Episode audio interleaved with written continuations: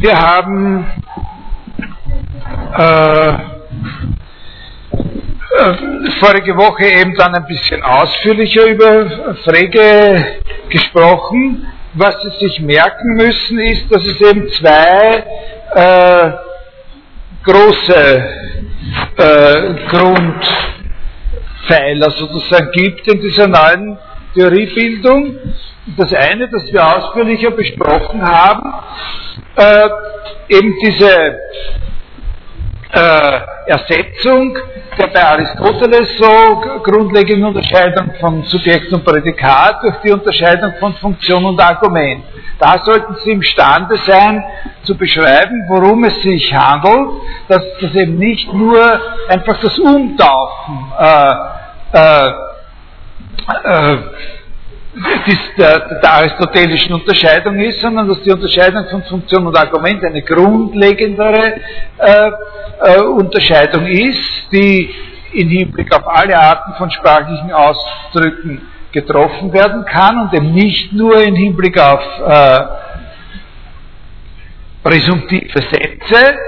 Und dass man, wenn man sie einmal hat, dann extra erklären muss, welche äh, von den Funktionen sozusagen die satzbildenden Funktionen eigentlich sind, nämlich diejenigen, deren äh, Werte Wahrheitswerte sind äh, und äh, äh, die bei Frege Begriffe heißen. Und wenn wir eine Funktion haben, deren Wert für jedes Argument ein Wahrheitswert ist, dann haben wir in der Ergänzung einer solchen Funktion durch ein Argument genau das, was gesucht wird, wenn man äh, sich fragt, was ist eigentlich ein beurteilbarer Inhalt. Ne? Dann haben wir diese Art von Inhalt, bei der man eben sagt, ist wahr, ist falsch. Äh, das zweite große Grundpfeiler sind diese Ideen zu einer äh, damit verknüpften Semantik, einer Theorie äh, der Bedeutung. Das beginnt natürlich in Wirklichkeit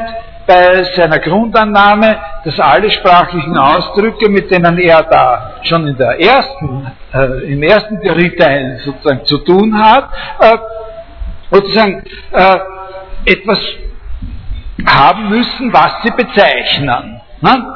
Etwas haben müssen, was sie bezeichnen. Also etwas anderes als sie selbst, auf das sie eben in jener besonderen Weise bezogen sind, die man Bezeichnung nennt.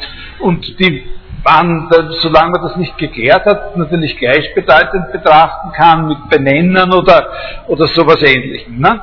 Äh, jeder vollständige sprachliche Ausdruck, alles was sozusagen selbstständig als einsprachiger Ausdruck im Unterschied zu anderssprachigen Ausdrücken betrachtet werden kann, benennt etwas äh, oder bezeichnet etwas Bestimmtes. Und damit sind aber die Funktionsausdrücke nicht, weil das sagen nur das, was sozusagen überbleibt. Äh, wenn man einen solchen selbstständigen Ausdruck aus dem komplexen selbstständigen Ausdruck äh, herausnimmt und so weiter. Und äh, da haben wir gesehen, dass eben hinsichtlich dieser Ergänzung so eines Funktionsausdrucks durch ein Argument äh, wir sozusagen zwei, äh, zwei Resultate, in einer Handlung sozusagen zwei Resultate bekommen. Wir kriegen dort, wo vorher kein ganzer Satz war, jetzt einen ganzen Satz und wenn wir es von der quasi mathematischen Seite her betrachten, kriegen wir für ein bestimmtes Argument den Wert der Funktion, wie man in der Mathematik sagt, an einer bestimmten Stelle eben, nicht? Äh, und was ist dieser Wert? Das haben wir ja festgestellt, das ist entweder das Wahre oder das Falsche. Daher liegt natürlich nichts näher, als zu sagen, das, was dieser ganze Satz bezeichnet, ist eben genau das, was der Wert der Funktion ist, eben das Wahre oder das Falsche. Und so kommt er zu der in seiner Theorie eigentlich zwingenden, für den gewöhnlichen Menschenverstand höchst unintuitiven Auffassung, dass das, was ein Satz bezeichnet, eben einer von zwei Gegenständen ist, nämlich entweder das Wahre oder das äh, äh, das Falsche. Äh, so wie ein Name eben den Gegenstand bezeichnet, von dem er der Name ist. Und das ist sozusagen die Grundidee äh, äh, hinter jeder Semantik eigentlich. Das Besondere der frägischen äh, Semantik ergibt sich aus dieser Überlegung heraus, äh, also, na, bevor man das sagt, muss man sagen, dass er hinsichtlich der, der Bedeutung von sprachlichen Ausdrücken überhaupt eben dieses sogenannte Funktionalitätsprinzip äh, äh, vertritt, dass die Bedeutung des Ganzen sozusagen abhängt von der Bedeutung der Teile. Das ist was, was man wieder sehr leicht versteht. Nicht? Wenn ich in X raucht sozusagen verschiedene Namen einsetzt, dann hängt, ob das wahr ist oder falsch, also welche Bedeutung der ganze Satz hat, natürlich davon ab, wen ich da einsetze. Ne? Äh, oder von wem ich da den Namen äh, einsetze. Das ist eine einfache Angelegenheit. Aber ein grundsätzliches Problem entsteht eben äh, über diese äh, Überlegung hinsichtlich der Identität, die wir letztes Mal skizziert haben. Also äh, der Konflikt, der entsteht, äh, wenn man das jetzt mit einem anderen Ausdruck bezeichnet, das ich das letztes Mal äh, besprochen habe, würde man sagen, zwischen trivialen und nicht trivialen Identitätssätzen. Also zwischen dem trivialen, alles ist sich selbst gleich, und den nicht trivialen, informationsvermittelnden Identitätssätzen von der Form A ist gleich B. Ne? Und wir gesagt haben, dass wenn die Regel äh, gilt, dass identisch zu sein heißt, in jedem Kontext gegen das andere austauschbar zu sein, äh, äh, dann äh, schaut so aus, als könnte man diesen Unterschied zwischen äh, informationsleeren und informationshaltigen Identitätssätzen nicht mehr aufrechterhalten. Dann wäre sozusagen nur eine Frage der Schreibweise, ob ich A ist gleich B schreibe oder A ist gleich A schreibe, in dem Fall, dass A ist B.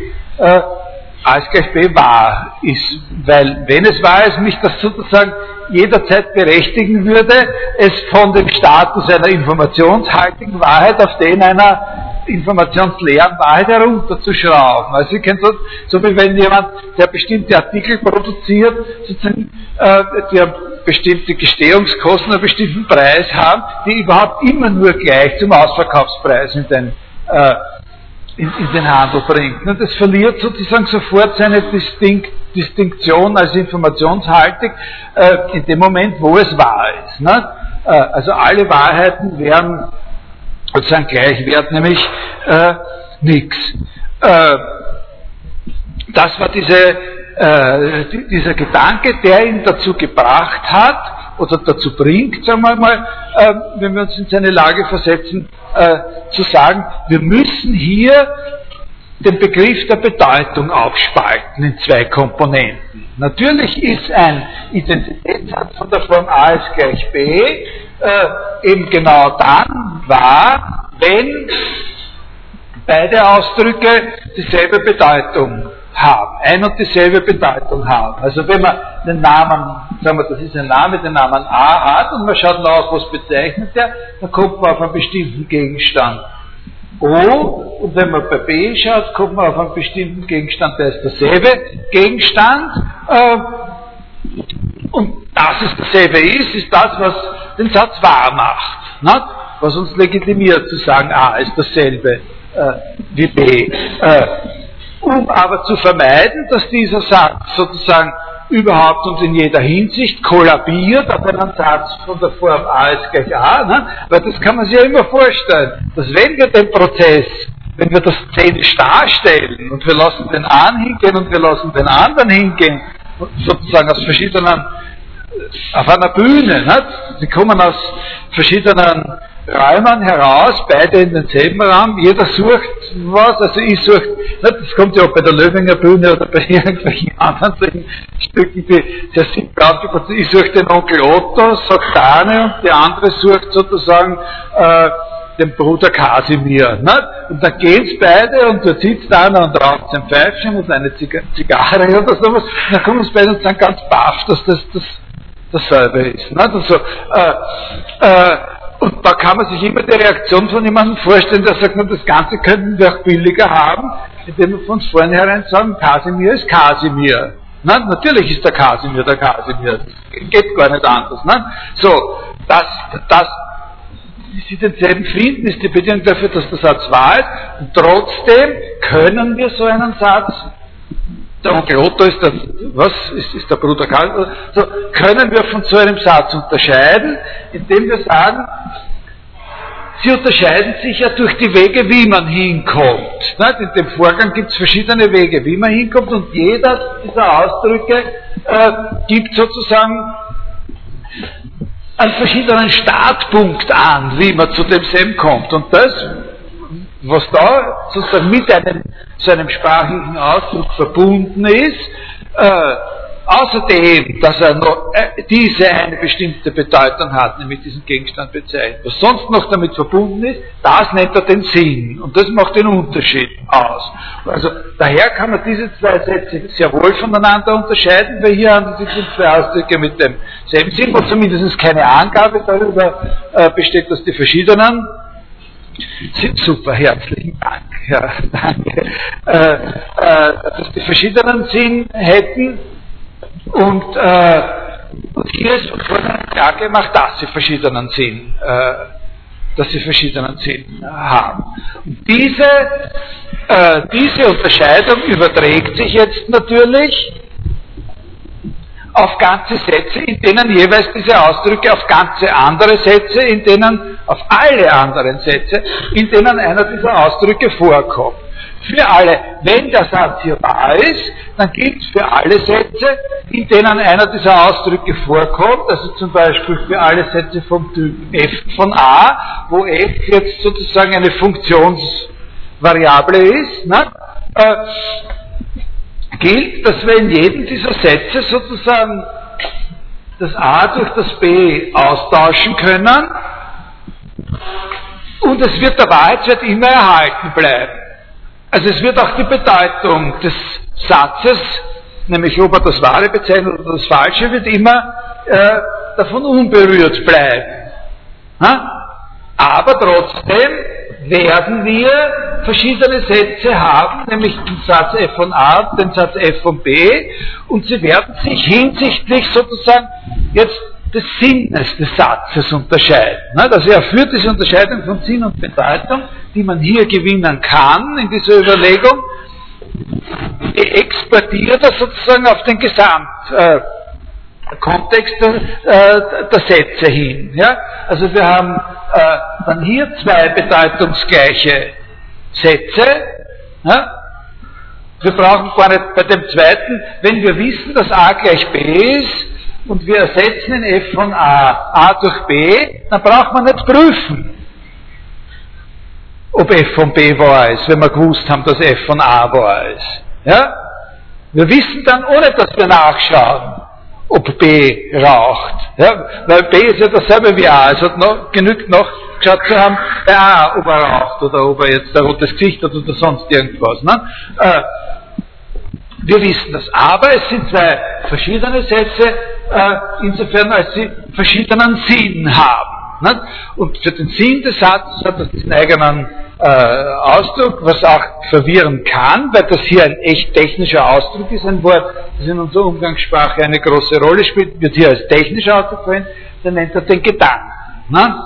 Das ist der durch den Satz ausgedrückte Gedanke. Und das ist in einer gewisser Weise, in gewisser Weise eine Lösung für diese unangenehme äh, Situation, dass äh, äh, man sagen muss, nach seiner Auffassung von äh, Bedeutung des Satzes als Wahrheitswert hätten ja alle wahren Sätze dieselbe Bedeutung. Nicht?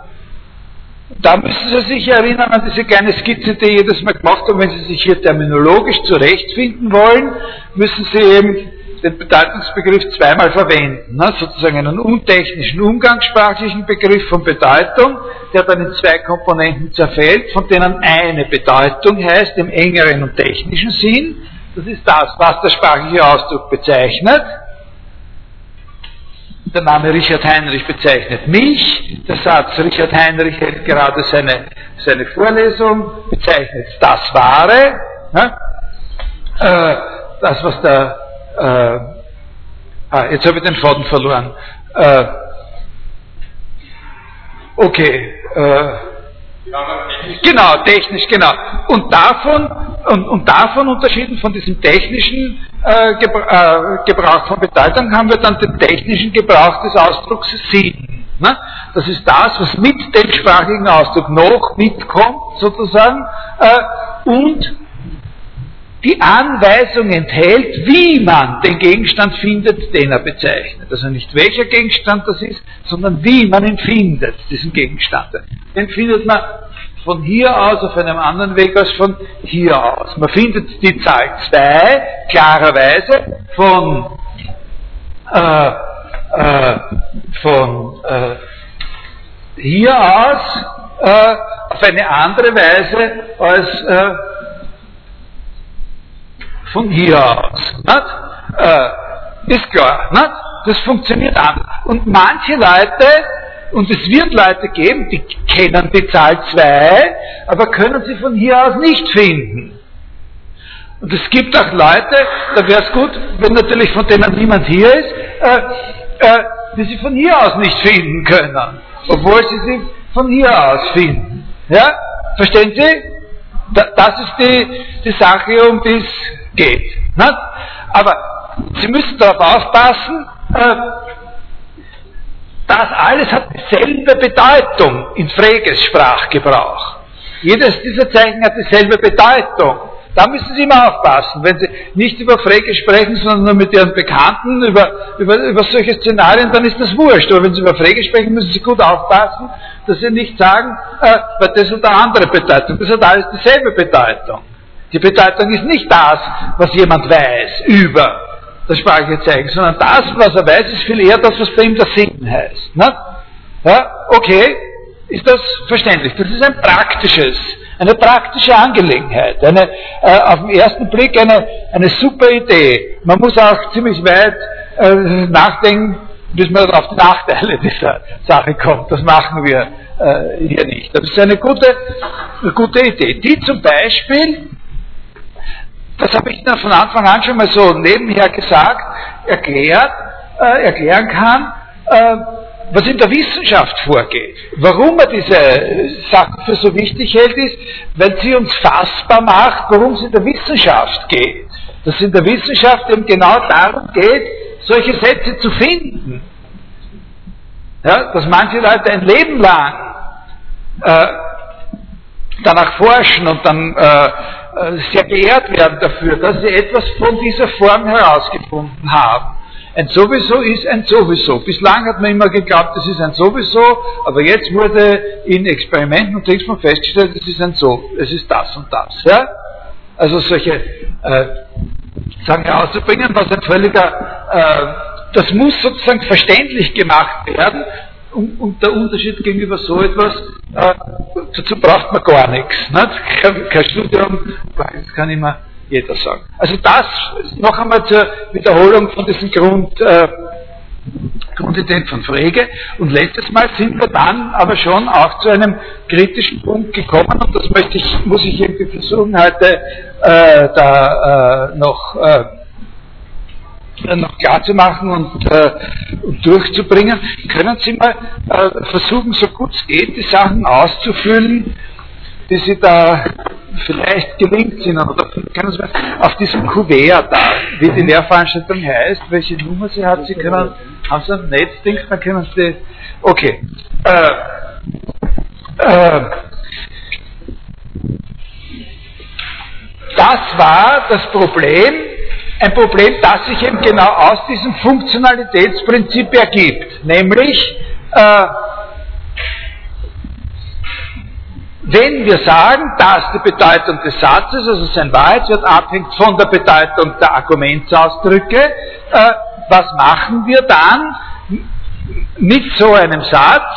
Äh, wenn der von dem entsprechenden Argumentsausdruck bezeichnete Gegenstand nicht existiert, wenn der keine Bedeutung hat. Na? Und da habe ich Ihnen gesagt, da gibt es verschiedene Möglichkeiten, äh, wie man damit umgehen kann, äh, weil sowas natürlich dauernd passieren kann. Na? Es, sagt, es bildet jemand einen, einen Satz mit dem Ausdruck, äh, ne, dieses Beispiel von Bertrand Russell, der gegenwärtige König äh, von Frankreich, und sagt über den irgendwas, Und jetzt hat man eben natürlich den Eindruck, über den kann er sagen, was er will.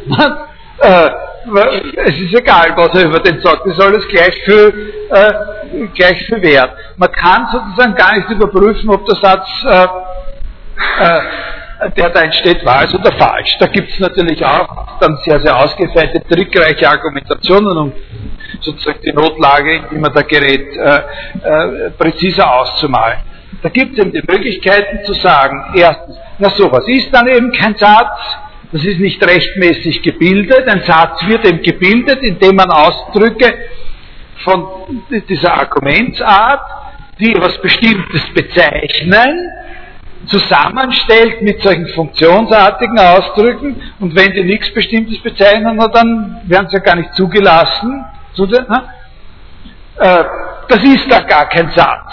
Das schaut nur aus wie ein Satz, ist aber gar kein Satz.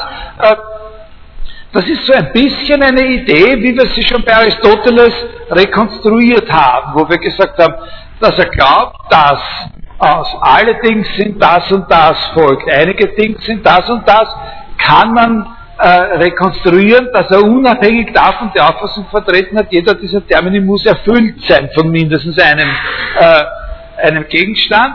Das wäre sowas ähnliches, nicht? Der, aber das ist natürlich keine gute, keine wirklich gute Idee, weil das äh, sozusagen außerlogische Tatsachen, irgendwelche empirische Tatsachen sozusagen zum Entscheidungskriterium für eigentlich eine logische Sache macht. Man muss das irgendwie anders bereinigen. Und der Grundgedanke, den Bertrand Russell da eben verfolgt in dieser Theorie der Kennzeichnung, ist eben, also er sagt, von all den Annahmen, die Frege gemacht hat, gibt er die auf, dass diese äh, Argumentsausdrücke sozusagen selbstständig etwas bezeichnen. Also was er aufgibt, ist damit natürlich auch das Funktionalitätsprinzip.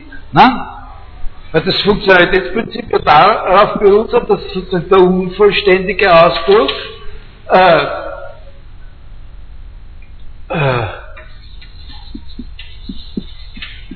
genau dadurch zu einem Vollständigen wird, der seinerseits etwas bezeichnet, indem man ihm etwas sozusagen einsetzt, das eben selber schon von vornherein und unabhängig etwas bezeichnet. Weil wir eben wissen, wenn wir sagen, der Fritzl, äh, ne, ist der Name, der in Österreich jetzt nicht mehr so, also der, der, der, der Heinz Rüdiger, äh, der Heinz Rüdiger raucht, gibt eben Heinz Rüdiger, dem irgendwer raucht, genau deswegen einen präzisen Sinn, weil Heinz Rüdiger eine bestimmte Person äh, bezeichnet, selbstständig. Ne?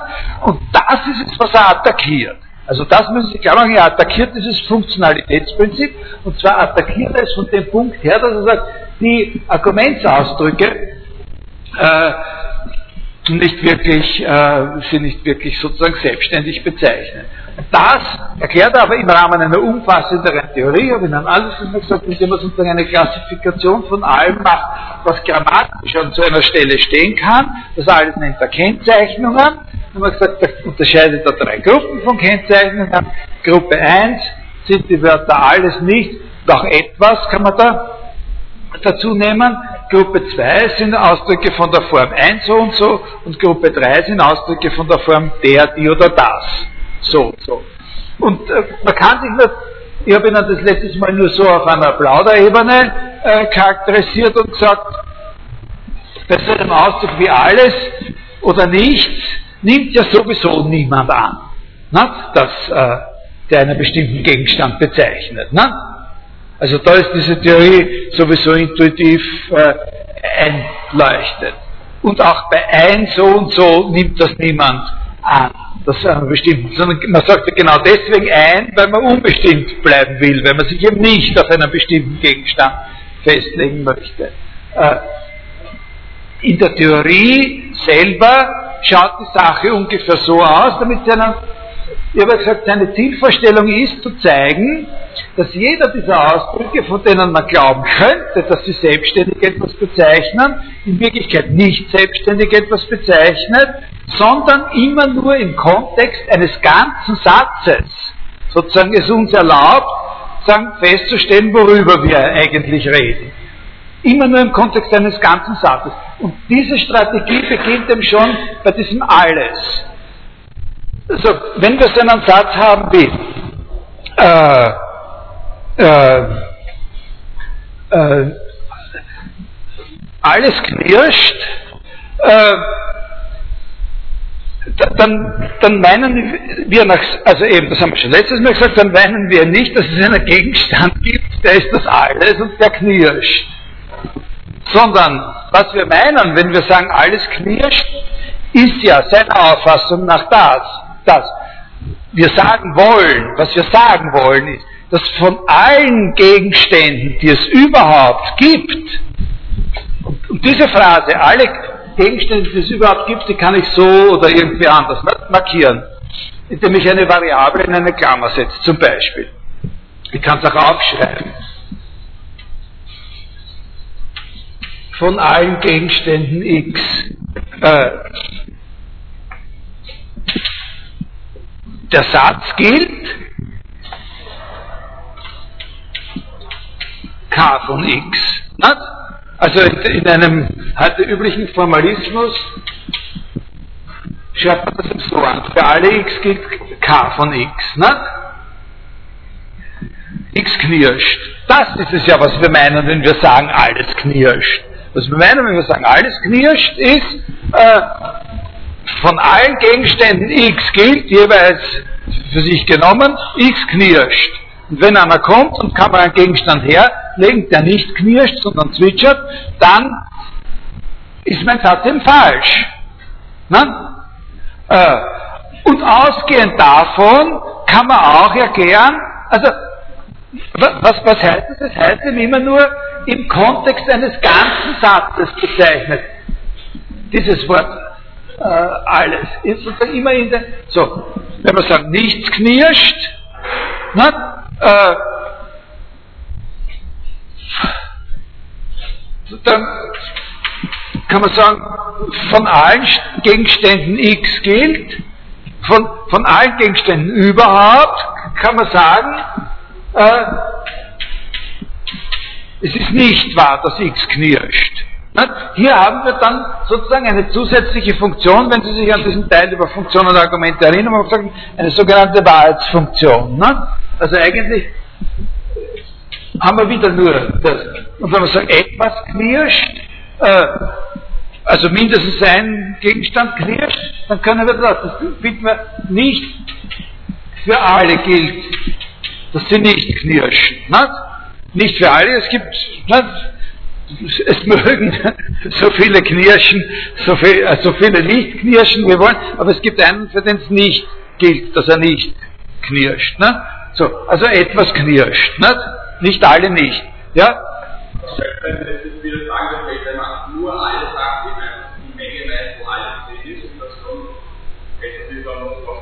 Nein, nein, das ist nicht die Menge, wo, wo alles drin ist, das ist nicht gemeint, sondern es ist einfach gemeint alles. Ja? Äh, nicht eine ja, sondern ganz generell, nur einfach alles. Ja? Ob es eine ob es eine bestimmte Menge gibt, in der alles drin ist, ist eine andere Frage. Wir beziehen uns nur generell auf alles. Wir, wir, zum Beispiel wissen wir jetzt noch gar nicht, was eine Menge ist. Ja?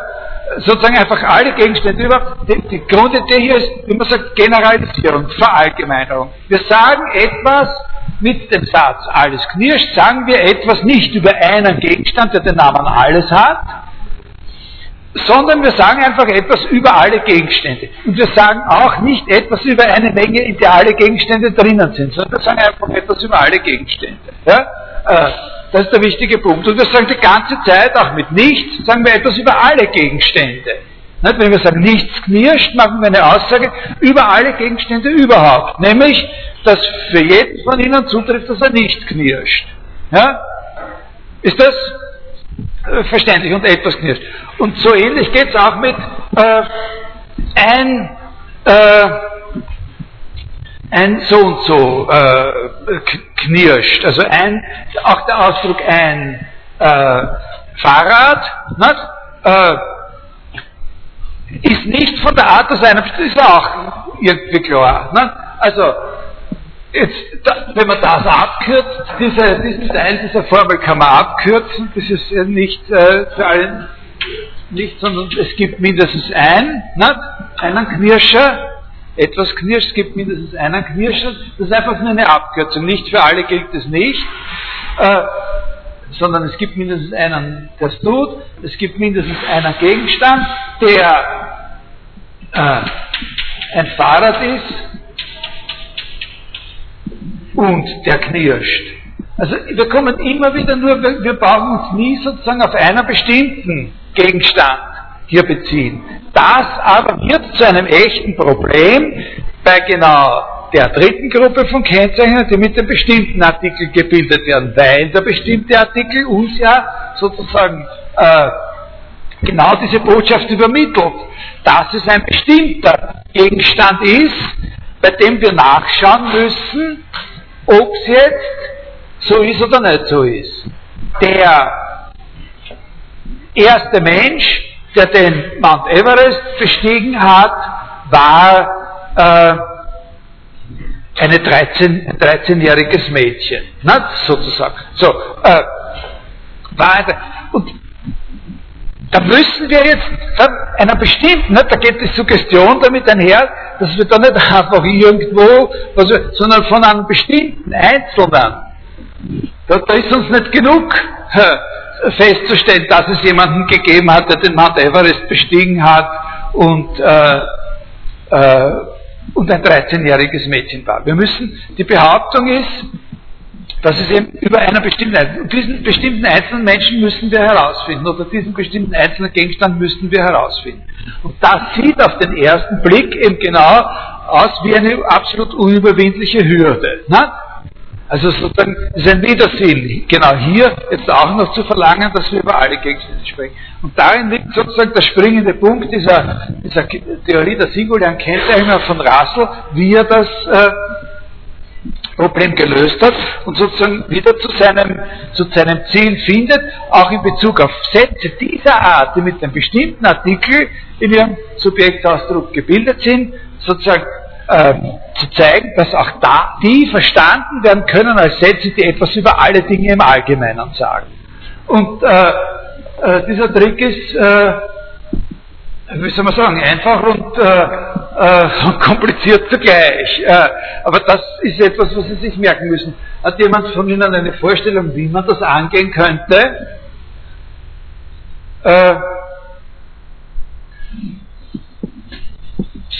Also die Idee ist die, es handelt sich ja um Aussagen über, die die Form haben, äh, also wir wollen für alle Aussagen, die die Form haben, f von der, die,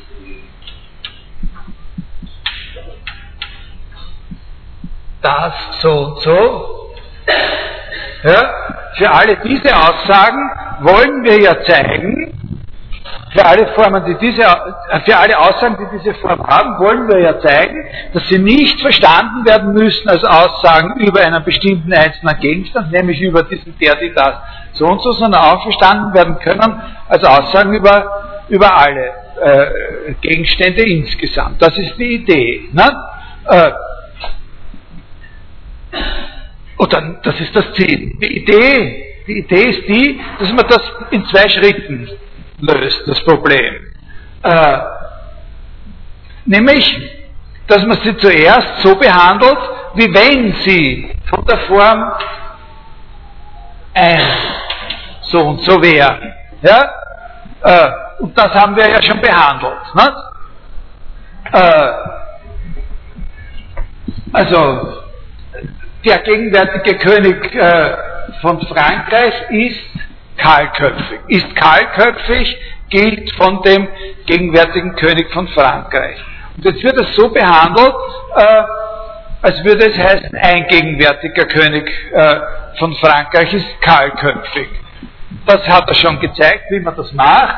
Das heißt, das ist dieses, es gibt mindestens einen Gegenstand, auf den trifft zu, dass er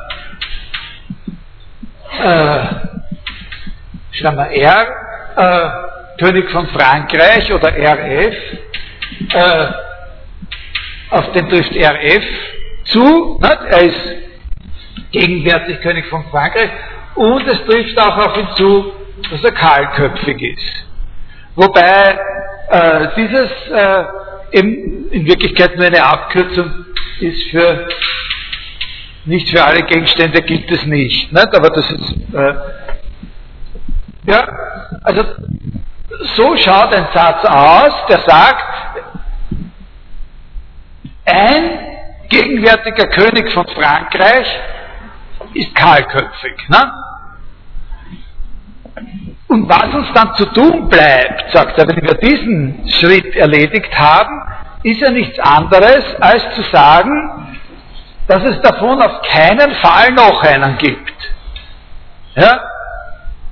Ist das verständlich? Es gibt mindestens einen,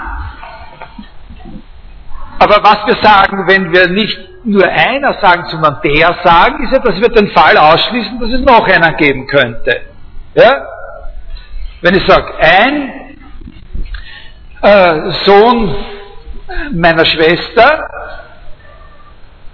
und wenn ich von da übergehe zu der Sohn meiner Schwester, ist ja, egal wie ich es mache, nichts anderes ist, dass ich Ihnen übermittle, dass es keinen zweiten gibt. Ja?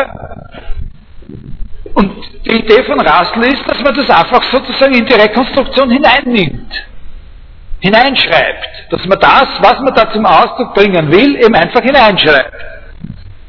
Nämlich in der Form hineinschreibt, dass man hier diese Klammer aufmacht und noch etwas dazusetzt. Nämlich, dass man sagt, und für alle Gegenstände Y, ja, die es überhaupt gibt, ja, verlange ich das.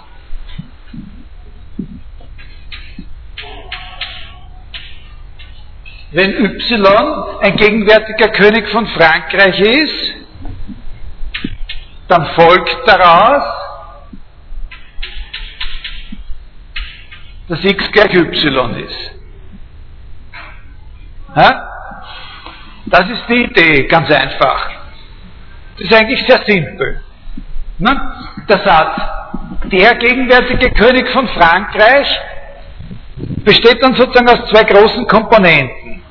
Aus einer Komponente, die etwas sagt über irgendwen, der jetzt König von Frankreich ist, und aus einer zweiten Komponente, die sagt, dass für alle anderen Gegenstände Y insgesamt Folgendes gilt, dass wenn von denen noch einer der gegenwärtige König von Frankreich ist, dass er dann mit dem ersten identisch ist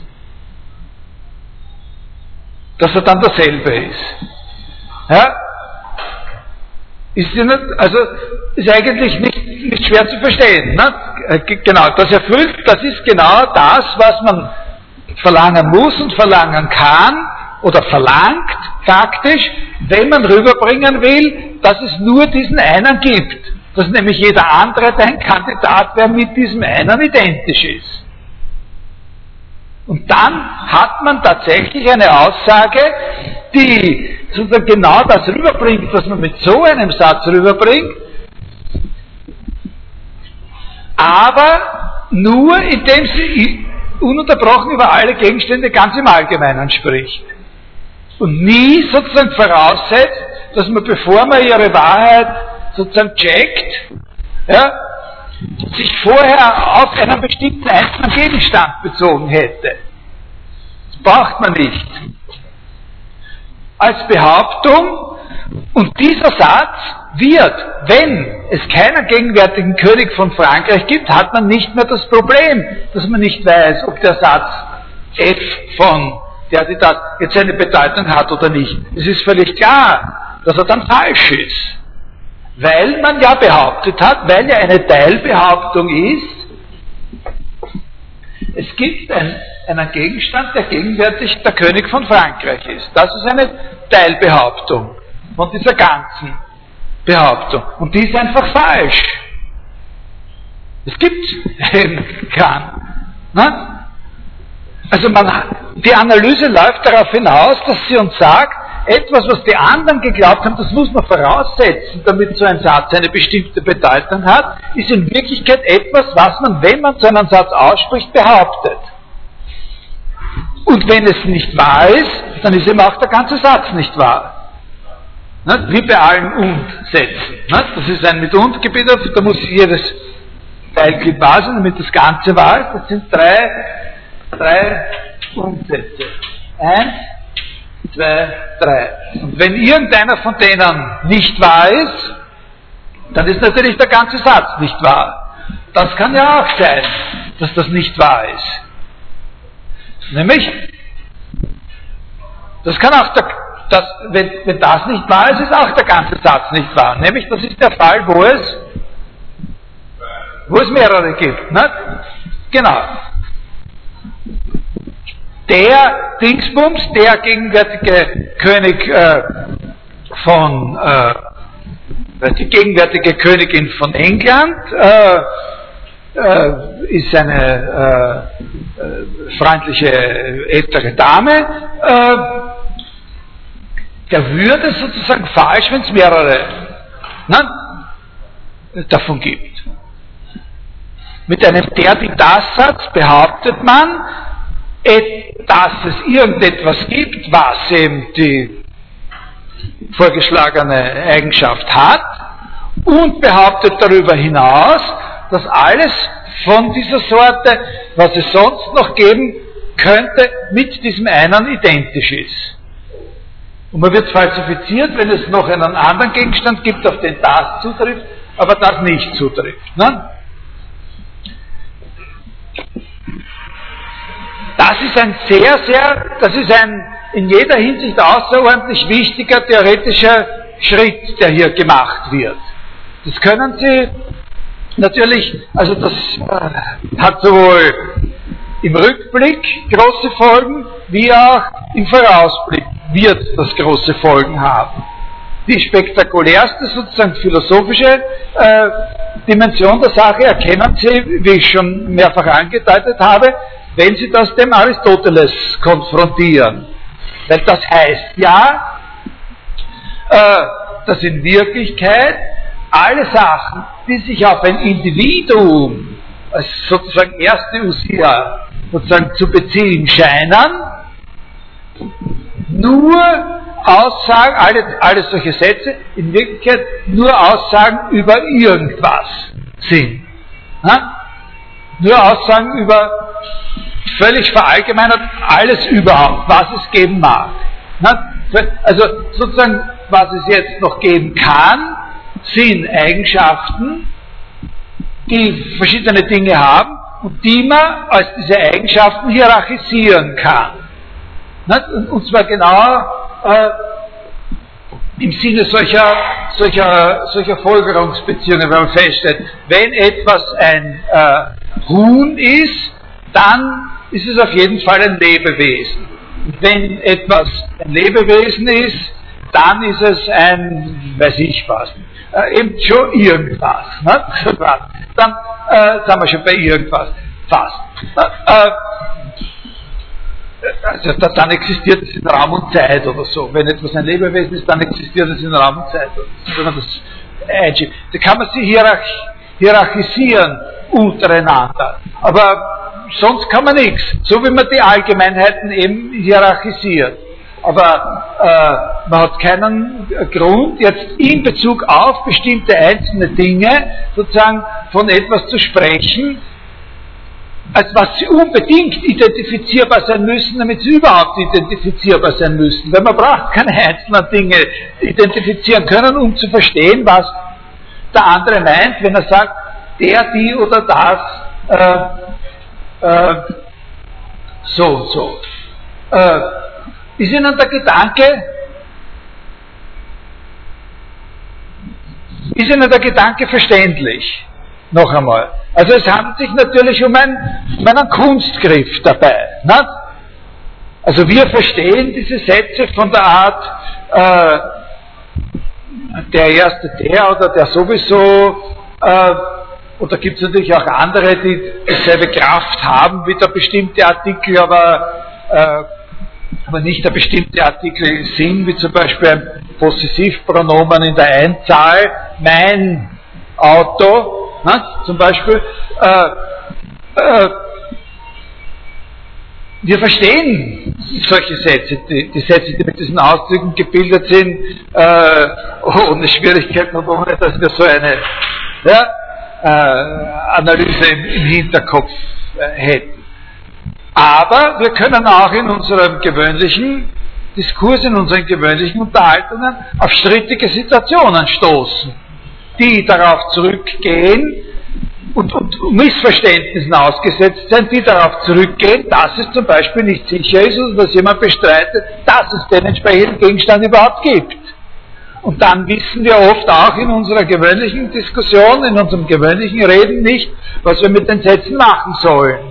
Was widerspricht sich jetzt eigentlich oder sagt das jetzt dann überhaupt noch etwas aus, wenn man darüber etwas sagt oder äh, kann der, der über nicht existierenden Gegenstand des Ahnes sagt, in einen Widerspruch, überhaupt in einen Widerspruch kommen mit jemandem, der über denselben nicht existierenden Gegenstand, was heißt überhaupt derselbe nicht existierende Gegenstand?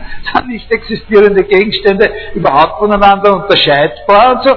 Also in solche Sachen kann man blitzartig äh, sozusagen äh, reinrutschen und wenn man eine wissenschaftliche Sprache wie die Sprache der Mathematik äh, untersucht, ist ganz klar, dass das sehr dramatische Folgen haben kann, wenn man sich fragt, ist das und das jetzt dann eigentlich noch eine Zahl, zum Beispiel bei Erweiterungen des, äh, des Zahlbegriffs oder des Zahlenbereiches äh, aus irgendwelchen Bedürfnissen heraus. Also wir können uns zwar ohne so eine Analyse unterhalten, aber so eine Analyse stellt etwas klar, oder arbeitet mit diesem Kunstgriff etwas heraus, was auf jeden Fall sozusagen auch eine Grundstruktur ist, in der wir uns bewegen, wenn wir diese Analyse nicht machen oder nicht im Kopf haben. Der Kunstgriff arbeitet das heraus. Man könnte überlegen oder denken, ob es noch andere Kunstgriffe gibt. Aber der ist sozusagen auf dem Feld, wo er da von Rassel angewendet wurde, bis jetzt konkurrenzlos. Ne? Das ist der Gedanke, den bestimmten, die Kraft des bestimmten Artikels sozusagen zu ersetzen durch die explizite Forderung, dass alle anderen Gegenstände, die mit einem bestimmten, mit einem ins Auge gefassten Gegenstand eine bestimmte Eigenschaft teilen, mit dem ersten sozusagen identisch sind. Und dann, dass eben die Forderung ist, dass es nur ein einziger ist. Ja? Wenn man noch eine Stufe abstrakter denken will, also theoriestrategisch in Philosophie, dann könnte man sagen, was diese Überlegung lehrt, was man von der lernen kann, ist, dass es einen wie immer beschaffenen, höchst intimen und engen Zusammenhang geben muss zwischen zwei Begriffen, äh, die man auch getrennt aufmarschieren lassen kann, nämlich zwischen dem Begriff der Identität und dem Begriff der Einzelheit. Na? weil ja unser Ziel auch ein einzelnes hier genau sozusagen damit erklärt wird, dass die Identitätsbeziehung ins Spiel gebracht wird. Wenn er das nicht könnte, dann müsste sich nochmal was, ganz was anderes einfallen lassen. Ist das, äh, ist das verständlich? Also das müssen Sie nicht wissen, aber Sie müssen sozusagen den Grundgedanken, müssten Sie eigentlich reformulieren können. Wie wird von ihm der Anschein weganalysiert, der sehr massive Anschein weganalysiert, dass Sätze, die mit solchen Subjektsausdrücken, mit einem bestimmten Artikel gebildet sind, in Wirklichkeit doch nur Sätze über alle Gegenstände ganz im Allgemeinen sind. Sie können so eine Analyse, das können Sie immer sozusagen als Präfix dazu sagen, von allen Gegenständen ganz im Allgemeinen möchte ich Folgendes sagen. Nicht, Sie, sagen, Sie sagen so einen Satz wie, der gegenwärtige König von Frankreich fährt einen Fiat Topolino äh, oder ist kahlköpfig oder sowas. Und, äh, und dann sagt er, ich verstehe nicht, was du meinst. Ne? Und dann sagt er, na, was du mal in einer Philosophie verlesen? Pass auf, sagt er genau, was das heißt, was ich sage. Was ich behaupte, ist folgendes. Von allen Gegenständen, die es überhaupt gibt, behaupte ich, dass unter ihnen mindestens einer ist, der das ist, und, also nämlich König von Frankreich und zugleich derselbe Gegenstand, ne? äh, hier X, hier X, und zugleich auch äh, kahlköpfig ist oder einen eine Klasse oder ein Fiat Topolino fährt. Und außerdem behaupte ich mit dem, was ich sage, auch noch, dass es unter allen anderen, für alle anderen Gegenstände überhaupt gilt, dass wenn da noch einer ein König von Frankreich ist, dass das dann sich über kurz oder lang herausstellen würde, dass es dasselbe ist. Genau in dem Sinn, wie, wie wir da hier das bei den Frege gesehen haben. Und wenn das so ist, wie ich es behaupte, dann heißt das ja nichts anderes, als dass es nur einen gibt. Und dass ich nur einen im Sinn habe, das habe ich eben zum Ausdruck gebracht, indem ich den bestimmten Artikel und nicht den unbestimmten Artikel verwendet habe. Das müssten Sie imstande sein äh, zu erklären. Äh, also das sollen Sie verstehen von dem, was ich Ihnen hier erzählt habe. Daher, Herr, Herr, Markowitz wird Ihnen das Sprüchel wollen, wenn Sie das wünschen, noch zwei oder dreimal aufsagen. Oder? Ja. Äh, und äh, äh, so. Ja?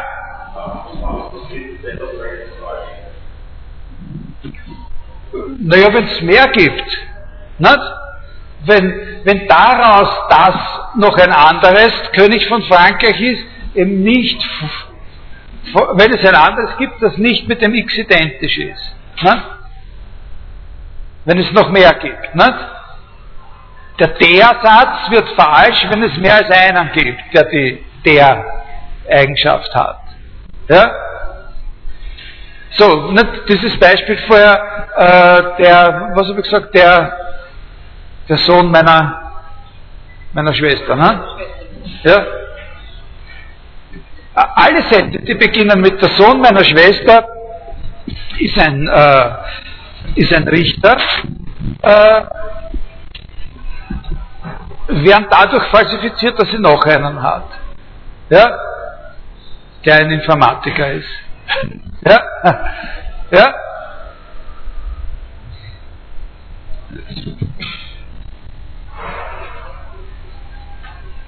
Warum? Das könnten Sie fragen. Ja?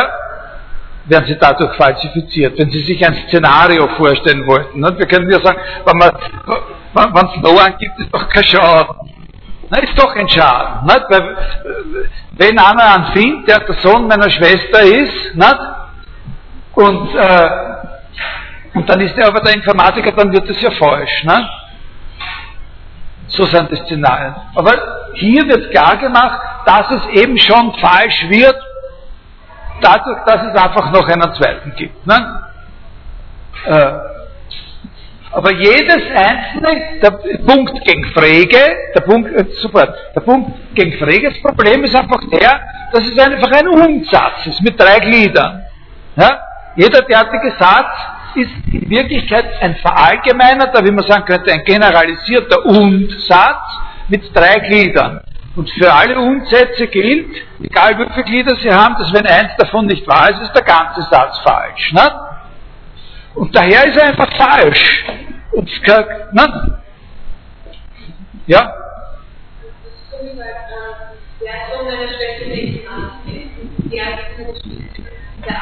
Ja?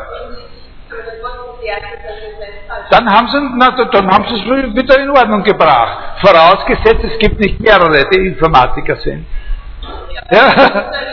Zum Beispiel gibt es einen, der, der Anson ihrer Schwester, die hat, die hat vier Söhne. Ne? Das hat zwei sind Richter, zwei sind Informatiker. Und ein Informatiker hat rote Haare und einer hat äh, grüne Haare und ein Richter hat rote Haare und einer hat grüne Haare. Ne?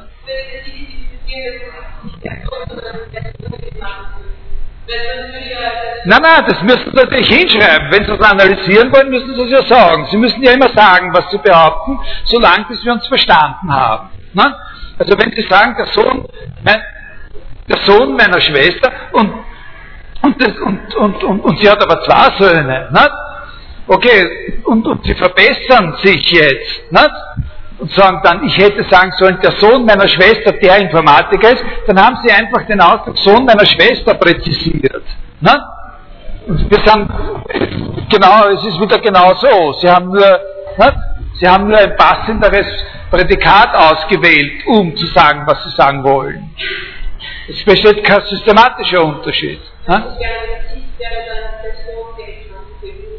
Das X sind immer alle Gegenstände überhaupt, beliebige Gegenstände. Ne? Aber das kommt immer, was sie, was sie sagen wollen. Sie, worüber sie sprechen, sind immer alle Gegenstände ganz im Allgemeinen. Und alles, was sie sagen wollen, müssen sie hinein verpacken in die sogenannten Prädikate, also in die Funktionsausdrücke. Ne? Das ist die Idee der Sache. Es gibt keine relevante Information, die mit so einem Argumentsausdruck als solchen sozusagen vorher verbunden wäre, bevor man äh, den Satz bildet. Das ist die Idee. Sozusagen, das, im Prinzip heißt das, alles, was wir sagen, alle Behauptungen, die wir machen, sind Behauptungen über alle Gegenstände überhaupt. Ja? Alle Behauptungen, die wir machen, können auf Behauptungen zurückgeführt werden, die wir, die wir präfigieren könnten, zu denen wir es vor der Sattel sagen können. Und jetzt sage ich über alle Gegenstände überhaupt. Ne? Unser Bundespräsident hat lange Zeit der Sozialistischen Partei Österreichs angehört. Ne? Also dieses unser Bundespräsident ist auch so ein Fall, ne? so ein, ein, ein in der Einzahl verwendetes äh, äh, Possessivpronomen und äh, der, ne, das hat die Force von der sowieso und, und, äh, und in Wirklichkeit ist das eine Behauptung unter allen. Ne? Weil wenn wir zum Beispiel jetzt wieder die Monarchie hätten oder so und kann Bundespräsident, ne? so, dann wäre das einfach falsch. Ne? Das ist ein falscher Satz, weil er ja behaupten würde, unter allen Gegenständen gibt überhaupt, gibt es einen, der ist zum gegenwärtigen Zeitpunkt der Bundespräsident. Und so einen gibt es ja dann eben nicht, wenn es ihn nicht gibt. Ne? Und wenn eine der Behauptung ist das Ganze falsch. Ja, also das ist sozusagen der eine wichtige, das ist der ganz, ganz wichtige Punkt. Sozusagen die totale äh, äh, Generalisierung aller Behauptungsaussagen. Jetzt habe ich aber noch was, äh, sozusagen, das war in, in, in, der, in der Retrospektive, der große Unterschied gegen, gegen Aristoteles. Die ganze Unterscheidung zwischen erster und zweiter Usia fällt da flach. Ne? Überhaupt der Usia-Begriff als solcher würde da äh, völlig überflüssig werden. Sondern man würde sagen, was stattdessen überbleibt, sind eben solche Hierarchien zwischen den Prädikaten hinsichtlich ihrer relativen Allgemeinheit. Und da kann man sich ja durchaus vorstellen, dass man die auf verschiedene Arten macht. Es kommt einfach darauf an, wie man die Gegenstände einteilt. Es wäre auch denkbar, dass äh, es ein Volk oder eine Kultur gibt, die ein Weltbild hat, wo zwischen dem, was Lebewesen sind und dem, was keine Lebewesen sind, einfach gar kein Unterschied gemacht wird. Nicht? Sondern es sind andere Unterschiede wichtiger. Sagen wir zum Beispiel der Unterschied zwischen großen Sachen und kleinen Sachen. Nicht? Äh, äh, oder Sachen, die lange Zeit so bleiben, wie sie sind, und Sachen, die sich schnell verändern oder irgendwie so. Ja? Also das ist eben in der Retrospektive. Jetzt sage ich Ihnen äh, einen Punkt, der äh, sozusagen, also das löst ein Problem. Ne? Welches Problem löst diese Theorie der singulären Kennzeichen? Löst das Problem der nicht existierenden äh, sozusagen Referenten von, von solchen Ausdrücken. Ne? Und jetzt beschreibe ich Ihnen, oder jetzt sage ich Ihnen, dass diese Theorie nicht nur ein Problem löst, sondern auch ein Problem aufwirft. Ja? Äh, diese Theorie ihrerseits verursacht wieder ein sehr großes Problem. Können Sie sich vorstellen, was für ein Problem davon verursacht wird? Wie sozusagen die andere Partei, nämlich die mit dem mit der selbstständigen Bedeutung solcher Ausdrücke, ob die sozusagen jetzt noch eine Chance hätte zu einem Gegenzug? Also die, die mit dem Funktionalität, das nennt man nicht? Was der da zur Geltung bringt, ist ein Kontextprinzip. Na? Kontextprinzip. Im, immer im Kontext des ganzen Satzes leistet so ein Ausdruck etwas ganz Bestimmtes, bringt sozusagen eine bestimmte Dings rüber. Okay, also äh, das, äh, das Problem, das davon aufgeworfen wird. Wir fangen sozusagen mit einem ganz klitzekleinen Abstand an, indem wir uns etwas klar machen, äh, was man auf keinen Fall bei diesem Vorschlag übersehen darf. Nämlich, diese Analyse ist in einem ganz strikten Sinne nur Analyse der Bedeutung. Ja, das müssen Sie sich klar machen. Das ist ein sehr, sehr wichtiger Punkt. Dass wenn man einen Satz dieser Form, das müssten Sie sozusagen können. Was Sie können müssten, ist ja sozusagen, wenn man Ihnen das hinschreibt, f von der, die das sowieso, dass dann sagen müssen, wodurch wird das ersetzt? Es wird doch etwas von dieser Art ersetzt. Äh, und in dem Sinn, in diesem Sinne von diesem Ersetzen, könnte man sagen, das ist eine Analyse von dem. Ja? Weil man nämlich jemanden, der sowas sagt, und es ist nicht wahr, sozusagen genau, wenn man das weiß, natürlich genau von dem einen Punkt oder von dem anderen Punkt oder von dem dritten Punkt her widerlegen kann. Ne? Insofern kann man sagen, das gibt uns schon ein genaueres Bild von dem, was hier grob gesagt wird. Und das ist eine Analyse von dem. Aber, was ich Ihnen jetzt sage, ist, Sie müssen immer ganz klar vor sich haben, es ist nur eine Analyse der Bedeutung. Es ist eine Analyse von dem, anders ausgedrückt, was der sagen will, der das sagt. Es ist eine Analyse, die klarstellt, was er behauptet hat. Und überhaupt noch nichts damit zu tun hat, ob es wahr ist oder nicht. Ja? Das ist ein ganz, ganz wichtiger Punkt. Es ist ein, sagt uns etwas genauer, was jemand eigentlich behauptet hat, der so etwas behauptet hat. Aber es sagt uns nur, was er behauptet hat. Und es sagt uns nicht, ob es wahr ist oder falsch. Ja? Das sehen Sie ja hier sehr schön. Also das müssen Sie sich klar machen. Bedeutungs, äh, Bedeutungsanalyse. Es ist nur Bedeutungsanalyse. Diese Art von Analyse würde nicht schlechter als sie ist dadurch, wenn jemand sagen kann, ein Satz von dieser Form war überhaupt noch nie wahr. Ja? Noch nie war irgendein Satz von dieser Form wahr. Falls jemand das mit Recht behaupten könnte, wäre trotzdem diese Analyse um keinen Millimeter, um keinen Deut sozusagen eine weniger gute Analyse. Es würde nur bedeuten, es gibt keine Individuen. Nicht? Es gibt nichts Einzelnes. Es gibt nichts, das, wenn das so wäre, dann würde es bedeuten, es gibt nichts, wo es nicht dazu noch ein anderes gäbe, was genauso ist. Nicht? Sagen wir jetzt ganz umgangssprachlich. Aber das könnte ja sein. Stanislav Lem oder weiß ich, Science-Fiction-Autoren, Philosophen, viele andere, wir selber als kleine Kinder, denken sich aus, dass es Paralleluniversen gibt, in der alles noch einmal und solche Geschichten. Nicht so. Das hat mit Logik nichts zu tun. Also wirklich, der Punkt ist der, Sie müssen sich, das müssen Sie ganz klar, es handelt sich hier um eine Analyse der Bedeutung dessen, was jemand behauptet. Darauf komme ich gleich noch einmal zurück. Äh, das spielt eine große Rolle für das Problem, das sich aus dieser Art von Analyse ergibt. Nämlich, das Problem ergibt sich damit oder dadurch,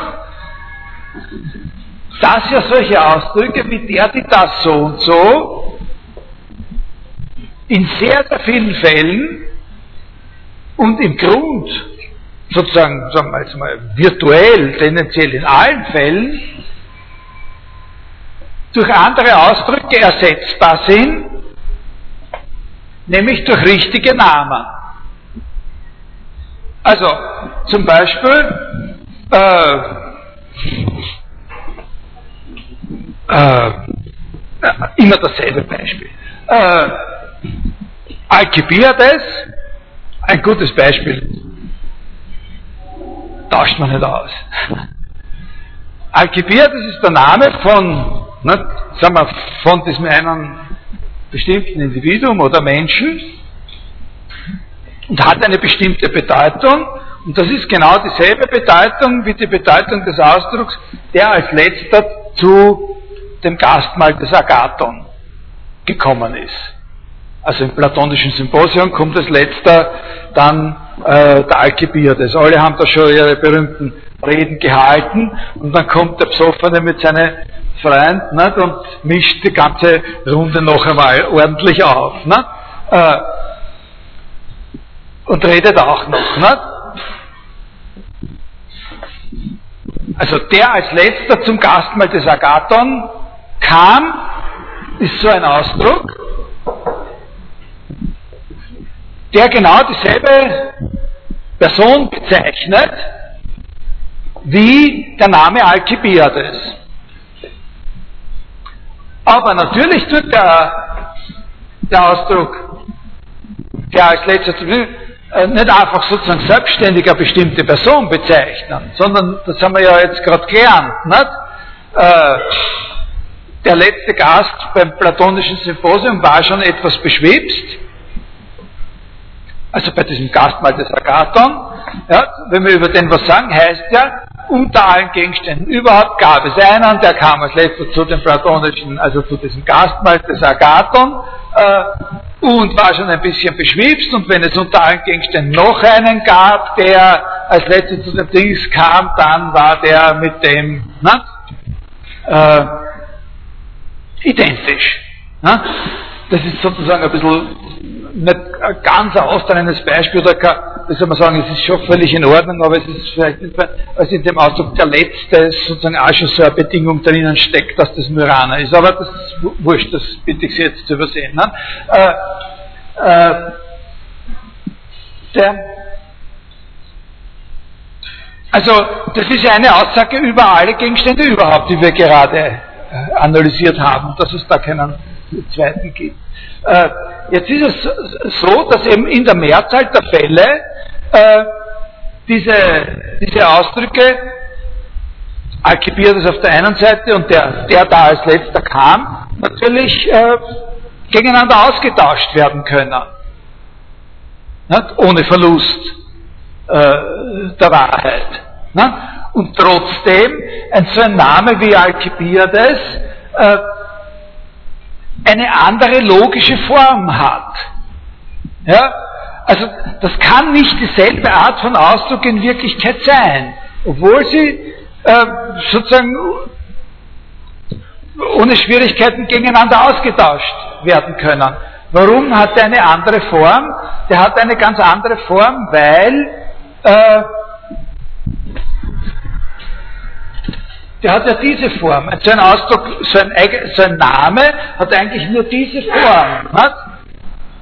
Das ist eben die Variable, in die wir einsetzen, a Alkibiades oder Sokrates oder die anderen, die da waren oder irgendjemand, der erst viel später auf die Welt gekommen ist. Während ein Ausdruck von der Form der, die das sowieso, der hat eine viel komplexere Form. In der Form von der, die das sowieso steckt ja zum Beispiel auf jeden Fall das da drinnen. Ne? Das wird ja mitverstanden. Äh, wie ist das möglich? Wie ist es möglich, äh, dass äh, ein Eigenname, oder Sie können die Frage auch anders stellen, warum seltsamerweise hat Bertrand Russell in dieser ganzen Theorie, wo er die Kennzeichnungen in drei Gruppen eingeteilt hat, nämlich alles nichts etwas, dann die Gruppe 1 so und so und dann die Gruppe der, die das so und so, unter allen Kennzeichnungen eigentlich die überhaupt nicht erwähnt und nicht vorkommen lassen, die für uns doch eigentlich fast die wichtigsten sind, nämlich die Eigennamen. Raucht. Henry Kissinger. Helmut Schmidt raucht. Na? Äh, mein Neffe, der Richter, raucht. Ra ist falsch. Na? Helmut Schmidt raucht, das war. Ja? Warum hat er von denen, das sind da auch so Ausdrücke, die da stehen können, die hat er einfach nicht behandelt.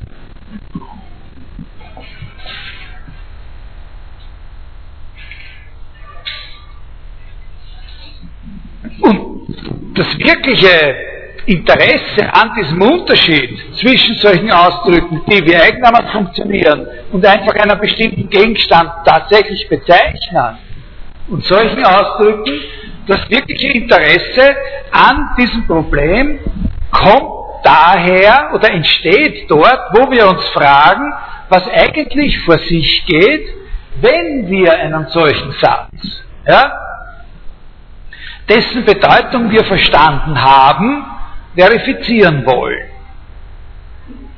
Ja, und darum habe ich Ihnen das vorher gesagt, dass Sie sich klar machen müssen, dass es sich bei dieser Analyse nur um Bedeutungsanalyse handelt. Hier handelt es sich nur um Bedeutungsanalyse.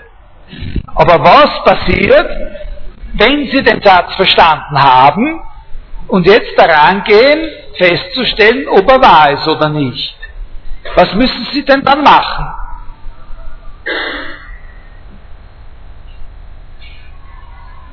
Was muss man machen, wenn man so einen Satz verstanden hat? Und jetzt, jetzt, jetzt sagt man, aha, jetzt habe ich verstanden, was du sagen willst. Jetzt machen wir einen Schluck, so, kleine Pause, und jetzt schauen wir mal nach, ob es wahr ist. Was müssen wir tun, wenn wir nachschauen, ob es wahr ist? Der hat gesagt, der gegenwärtige König von Frankreich oder der letzte Gast beim Gastmahl des Agathon. Und so, okay, sagt er. Der, der, der letzte Gast beim Gastmahl des Agathon hatte einen Efeukranz im Haar.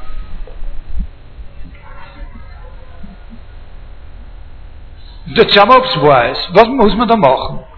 Wenn man bei so einem Perditas-Satz verstanden hat, was er bedeutet, also das ist jetzt eigentlich abgeschlossen. Und jetzt wollen wir nachschauen, ob er wahr ist. Was muss man machen? Bitte? Ja, und wie überprüft man jeden Teil? Fangen wir mit dem ersten Teil an. Wie überprüft man den ersten Teil? Was der erste Teil wäre der, was? zum Beispiel.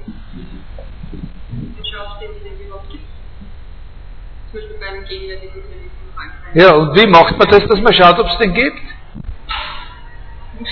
Na, erinnert sich, was habe ich gesagt? Was ich gesagt habe heißt, ich von allen Gegenständen überhaupt sage ich Folgendes. Also was muss man eigentlich machen?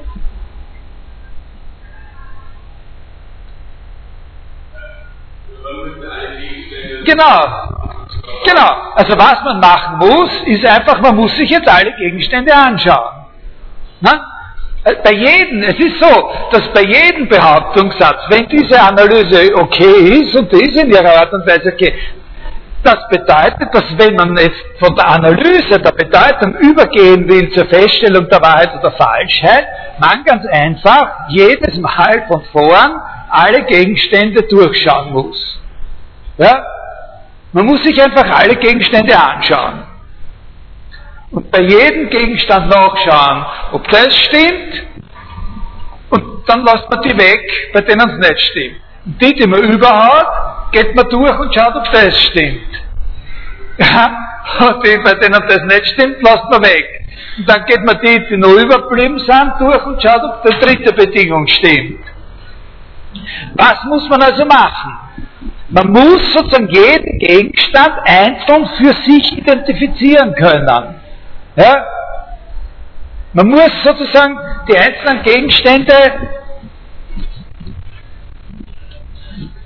durchmarschieren lassen, sozusagen mit Nummer oder mit sonst irgendeinem. Ja?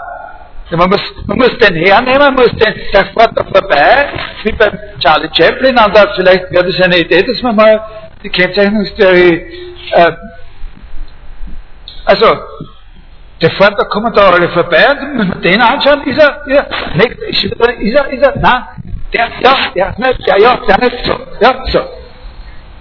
Und da, in dieser Situation, zeigt sich, dass es unbedingt notwendig ist, ein Mittel zu haben, um jeden Gegenstand an sich und unabhängig für sich als diesen Einzelnen identifizieren zu können. Eine Nummer oder sonst einen Namen. Der erste, der 326. Äh, bei 538. habe ich nicht aufgepasst. Kannst du den Namen nachschauen? Der ist so geschwind vorbei gewesen. Ne? So, ja da muss man eine Möglichkeit haben, den einzelnen Gegenstand als solchen mit einem Zeichen von dieser Art identifizieren zu können.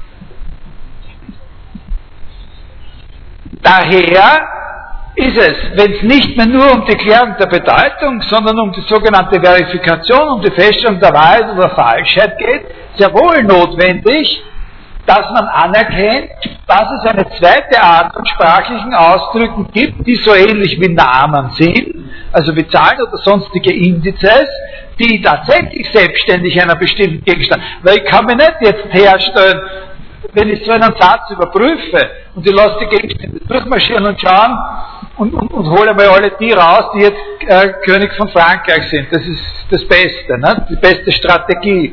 Weil ich meine, das sind zwar alle Gegenstände sehr viel und das ist ein großes Problem, wie man erklärt, was eigentlich alle Gegenstände sind und so weiter. Aber da habe ich wenigstens, egal wie das ausgeht, mit einem Mal alles erledigt. Ne? Ich muss jetzt zwar alle durchgehen, aber man kann gefunden. Ne? Das brauche ich nicht nur weiter. Äh, da, in der Situation kann ich nicht sagen, und ich behaupte jetzt unter allen Gegenständen und so weiter, ist einer, der wird der dritte oder der 300, sondern muss ich den eben genau ne, unter allen Gegenständen derjenige, den ich jetzt gerade sehe oder der von mir gerade vorbeifährt, das reicht nicht. Ich muss den sozusagen situationsunabhängig als ihn selbst, damit die nächste Kontrollstation, bei der das Förderband weitergeht, den auch identifizieren kann, äh, sozusagen äh, mit einem Namen oder einem Index, der ihn, wie man so sagt, unmittelbar bezeichnet, ja, äh, erwischen können. Also man könnte sagen, was hier sozusagen auseinandertritt, ist die, das semantische Szenario, die Bedeutungsanalyse und das eigentliche Erkenntnisszenario die epistemologische oder epistemische Analyse. Und das epistemische Szenario verlangt von mir, äh, sozusagen ein Mittel in Anspruch zu nehmen, mit dem ich mich direkt und nicht verallgemeinernd, direkt identifizierend auf einen einzelnen Gegenstand beziehen kann. Äh, das ist eine Sache, äh, die Bertrand Russell klar gewesen ist. Er hat, also 1905, glaube ich, ist dieser Aufsatz über, äh, über die Kennzeichnungstheorie erschienen und jetzt weiß ich nicht genau, ein paar Jahre später, nicht sehr, sehr lang später, ist ein anderer, sehr berühmter Aufsatz von ihm erschienen, der trägt den Titel Knowledge by Acquaintance and Knowledge by Description. Äh, da unterscheidet er eben genau sozusagen zwei verschiedene Arten des Erkennens oder der Kenntnis von Gegenständen. Eine Art, wie wir Kenntnis von Gegenständen haben, ist eben durch Beschreibung. Und das entspricht sozusagen diesem Instrumentarium. Nicht? Ich kann mich auf einen einzelnen Gegenstand sozusagen durch bloß beschreibende Mittel beziehen. Der äh, sozusagen am weitesten von der Erde entfernte Planet oder der Dingsbums, ja, so.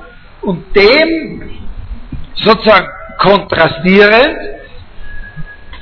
gibt es und muss es geben so etwas wie Kenntnis durch unmittelbare Bekanntschaft, Knowledge by Acquaintance. Und das sprachliche Äquivalent, sozusagen die sprachliche, äh, das sprachliche Transport, sozusagen, also die sprachliche Fassung von Knowledge by Acquaintance, von äh, Kenntnis durch direkte Konfrontation, durch direkte Bekanntschaft, ist aus unserer Sicht jetzt tendenziell natürlich der Name, der Index. Nicht? Also wenn wir so, so Namen bilden wie äh,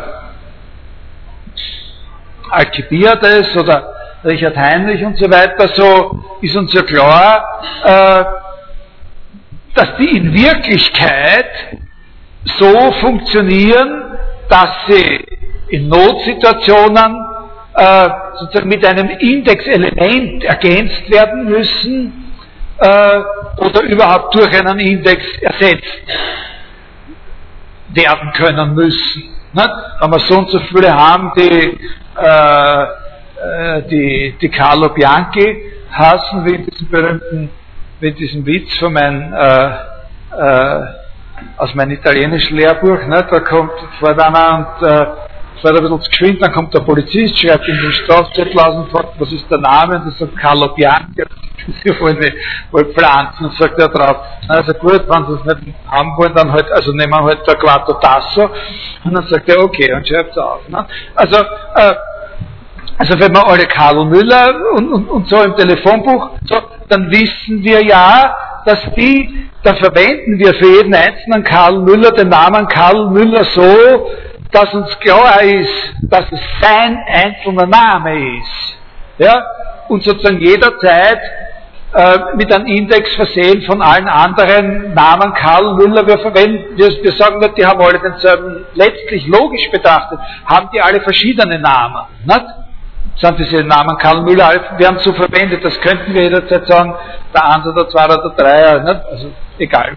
Äh, könnten ersetzt werden durch äh, durch Zahlenkombinationen oder sonst irgendwas. Nicht? Und so ist es ja auch auf den Ausweisen und so, oder in, in Amerika diese Versicherungsnummer und bei uns, äh, äh, weiß nicht, ob wir überhaupt sowas haben, aber so ähnlich werden wir arbeiten. Sozusagen Wirklichkeit Nummern haben, uns, um uns zu identifizieren. Äh, bei Rassel gibt es dann, da gibt es dann noch spezielle äh, äh, spezielle Probleme. Aber das ist eine völlig klare, äh, eine völlig klare Sache äh, für ihn, dass, wenn man den Kontext erweitert und nicht nur Bedeutungsanalyse, sondern auch Erkenntnis in Betracht zieht, es sprachliche Ausdrücke geben muss, die uns erlauben, direkt und nicht generalisierend auf einzelne Dinge Bezug zu nehmen. Und wir sagen halt jetzt, wir nehmen paradigmatisch für die Familie dieser Art von Ausdrücken, nehmen wir die Eigennamen her. Es gibt aber ein großes Problem, das äh, ist nicht Gegenstand der Prüfung, aber damit Sie sehen, äh, was ein bisschen ein schwierigeres, was der Unterschied sozusagen zwischen einer einfachen Sache und einem etwas schwierigeren Problem ist. Äh, jetzt kann man sagen, und das Ganze äh, funktioniert eben so, dass man die gegeneinander austauschen kann. Kann man die gegeneinander austauschen?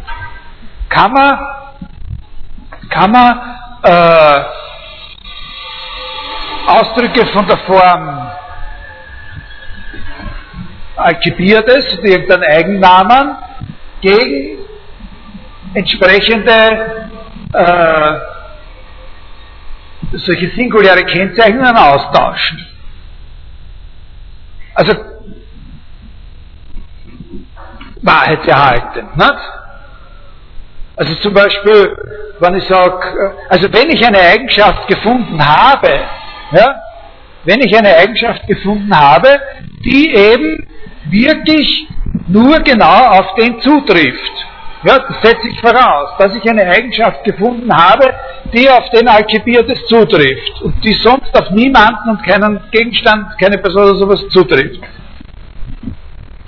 Kann ich dann sagen, dass ich überall, wo der Name Alcibiades vorkommt, äh, den durch einen Derdidas-Ausdruck mit dieser Eigenschaft ersetzen kann. Oder wo der Ausdruck äh, der die das vorkommt mit dieser entsprechenden Eigenschaft, überall ersetzen darf durch äh, den Namen Alcibiades. Sollte eigentlich nach der frägischen äh, Vorstellung im Prinzip möglich sein. Was aber dagegen spricht, ist, was ich schon vorher erwähnt habe, die Sache, dass, äh, dass zwei Ausdrücke sind, die verschiedene logische Formen haben. Nicht? Eigennamen haben die Form einfach x na, jeder Eigenname ist sozusagen an jeder Stelle, wo ein X steht, einsetzbar, während äh, diese Ausdrücke sehr, sehr viel komplexer sind, immer nur sozusagen der Kontext eines ganzen Satzes mitgedacht werden muss, indem auf jeden Fall diese abschreckende äh, Sequenz drinnen vorkommt. Weil überall, wo der die das vorkommt, steckt ja der Anspruch dahinter, das haben Sie Ihre Zetteln schon ausgefüllt. Super. Dann ja, tun wir es dann zwischen mal einsammeln. Äh, die mittleren geben es alle auf die Seiten. Ja? Die in der mittleren Sektor sitzen, geben es alle auf die Seiten und die auf den Seitensektor sitzen, geben es auf die mittleren. Ja? Und äh, ja, und tatsächlich ist es auch so, dass das nicht geht. Da gibt es eben so ein Argument, das ist so ähnlich wie, wie das von Frege mit der Identität. Äh,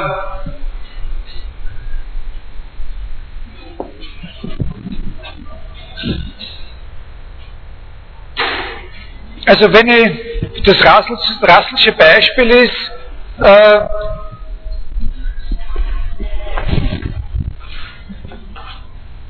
der Autor des Romanes sowieso. Ja? Der Autor von Waverley.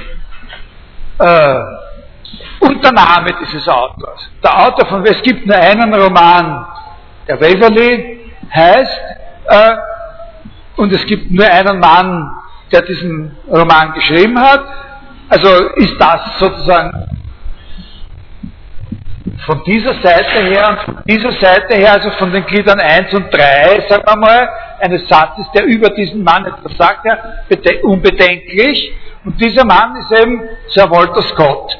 Äh, der bezeichnet genau, der Name Sir Walter Scott bezeichnet genau dieses eine Individuum, das wir dann, wenn wir alle Gegenstände durchlaufen lassen, als den Testfall darüber betrachten werden, ob es jetzt, was weiß ich, eine Glatze hat, schernkelt oder, oder Zigarren raucht. Ja? Und jetzt, wenn wir, nehmen wir zum Beispiel an, wir hätten jemanden, äh, der nicht weiß, ob, äh, also wer der Autor dieses Romans gewesen ist. Ja? Also faktisch was Walter Scott. Aber nehmen wir an, wir haben jemand vor uns, der, der nicht weiß, äh,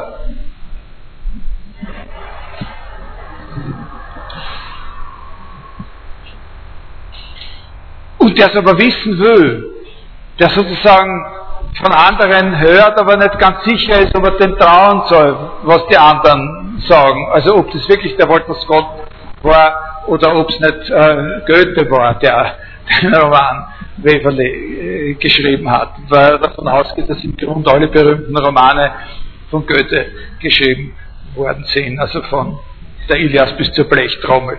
Und da ist auch Waverley dabei und so. Also, äh, jetzt kann man sagen, er wollte wissen, ob Walter Scott der Autor des Romanes Waverley war. Ja? Und wenn man jetzt in diesem Fall sagt, man kann diese beiden Ausdrücke gegeneinander, austauschen, weil sie ja tatsächlich dasselbe Individuum bezeichnen, dann kann man diesen Satz, er wollte wissen, ob tatsächlich Walter Scott der Autor von Waverley gewesen ist, übersetzen in den Ausdruck, er wollte wissen, ob Walter Scott Walter Scott war. Oder in den Ausdruck übersetzen, er wollte wissen, ob äh, der Autor von Waverley der Autor von Waverley war. Das ist aber definitiv etwas, was kein Mensch wissen will. Ja, das interessiert niemanden. Also niemand interessiert sich dafür, ob Walter Scott Walter Scott ist. Ja? Äh, das heißt, da haben wir einen Fall äh, konstruiert und der ist auch aber gar nicht absolut unnatürlich oder etwas dergleichen, wo tatsächlich diese Austauschbarkeit, obwohl sie sich auf dasselbe Individuum beziehen, nicht möglich ist. Man bezeichnet so etwas, äh, woran liegt das? Ja? Woran liegt das? Äh, das liegt daran, dass der ganze Satz, den wir hier besprechen, äh, sozusagen eingeleitet wird mit dem, er wollte wissen. Und dieses Er wollte wissen er wollte dies und das wissen. Und dies und das, was er wissen wollte, hat jetzt wieder die Form eines Satzes. Also es ist ein Satz in einem Satz. Ne? Also dieses äh, wollte wissen spielt die Form eines sozusagen Funktionsausdrucks oder Prädikat und das Argument von diesem Funktionsausdruck oder Prädikat, schreiben wo, wie, äh, sonst glauben Sie, das heißt Wahrheitswert, wollte wissen, äh, und das ist jetzt wieder ein, ein Satz, ob P, ein ganzer Satz, nicht? Äh, und dieses wollte wissen, erzeugt sozusagen für diesen Satz, der das Argument ist, ja, einen, eine besondere Art von Kontext. Das sagt man, das ist ein opaker Kontext, einen undurchlässigen oder undurchsichtigen äh, Kontext. Äh, und in solchen undurchsichtigen Kontexten können Sie das nicht austauschen. Ja?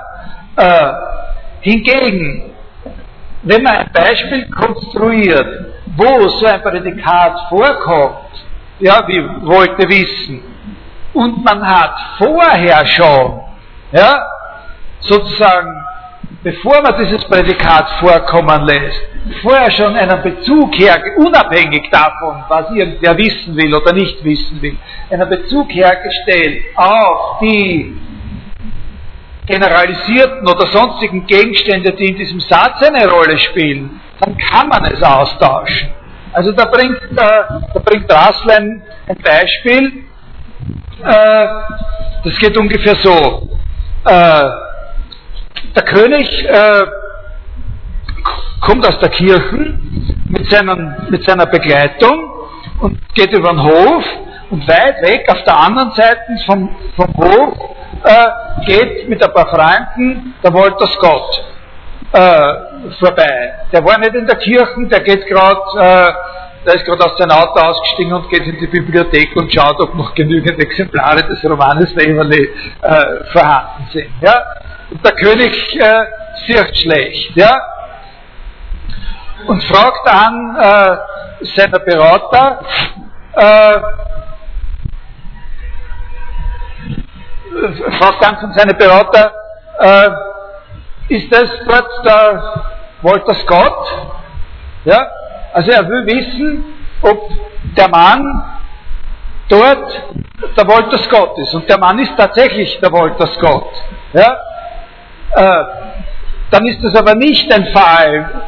Dann, dann können Sie hier durchaus der Mann, der dort auf der anderen Seite des Hofes quert, was so eine Beschreibung ist, durchaus Walter Scott einsetzen für der Mann, der dort in der Ferne vorbeigeht.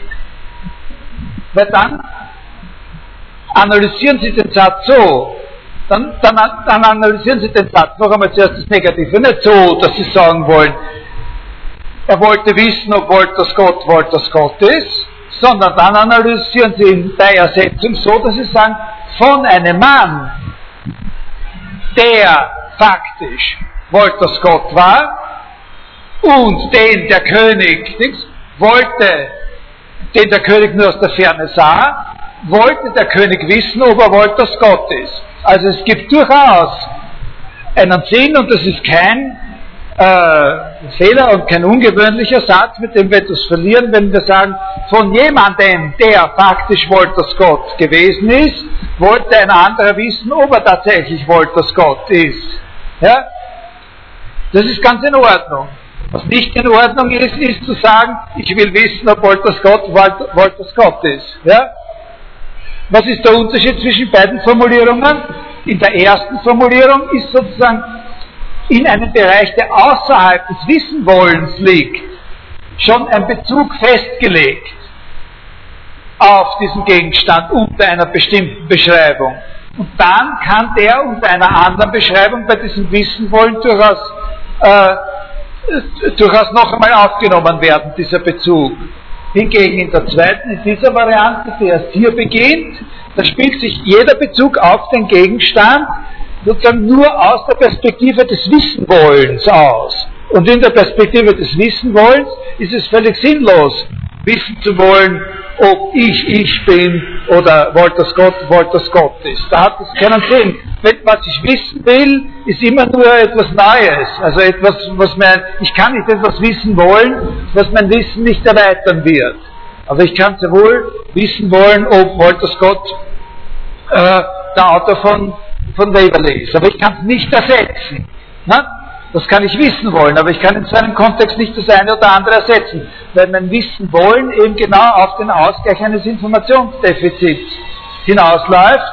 Und das wird ja nicht wiedergegeben, wenn ich dasselbe hinschreibe.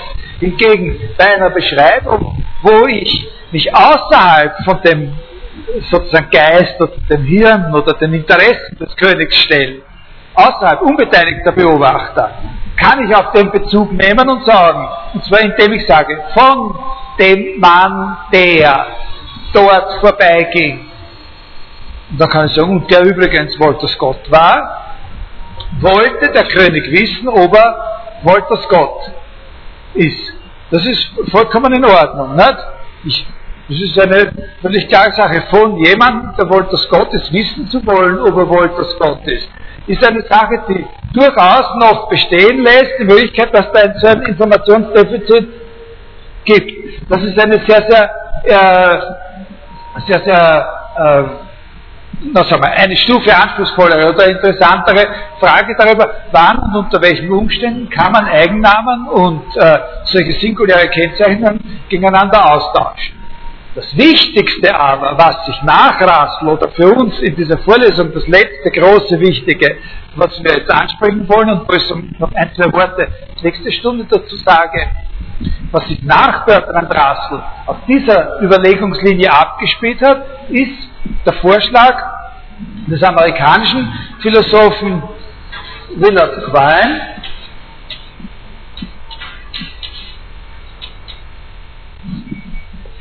äh, diese Art von Problem überhaupt aus der Welt zu schaffen, dadurch, dass er gesagt hat, dass er jetzt noch einmal sozusagen gesagt hat, äh, in Wirklichkeit gibt es den Unterschied zwischen solchen Eigennamen und selbstständig bezeichnenden sprachlichen Ausdrücken und den singulären Kennzeichnungen nicht.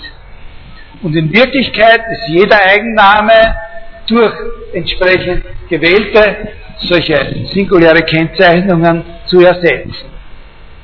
Weil, so lautet ein Argument, wenn wir verstehen, welchen Gegenstand wir mit einem bestimmten Eigennamen bezeichnen, das ja sowieso immer nur auf der Basis funktioniert, dass wir eben bestimmte Ke Beschreibungen dieses Gegenstandes mit diesem Namen assoziieren. Wenn man einen Namen hinlegt, ja, und sagt, also wenn einer zu mir kommt und sagt, äh, äh, der, der Joshi äh, hat er die Scheiben von deinem Auto zusammengehauen, ne?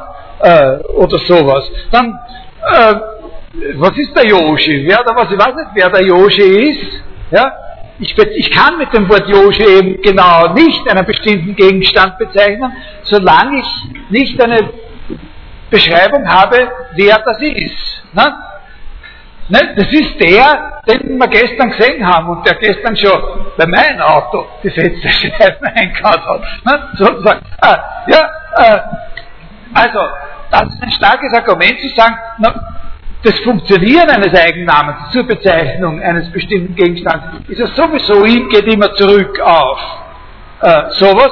Also fassen wir doch die Namen überhaupt nur als Abkürzungen von solchen Ausdrücken auf und eliminieren die total. Das ist dann sozusagen der endgültige, der vorläufige endgültige Sieg äh, für diese Art von Analyse, von der dann allerdings gezeigt werden muss, wie es funktioniert, dass man auch sozusagen das Problem der Erkenntnis, das wir vorher äh, beschrieben haben, äh, löst, äh, wenn man so einen Satz verifiziert, wie man das dann macht, dass man sich eben auf den bestimmten einzelnen Gegenstand bezieht, äh, der im Unterschied zu allen anderen es eben ist, dem diese eine Eigenschaft zukommt.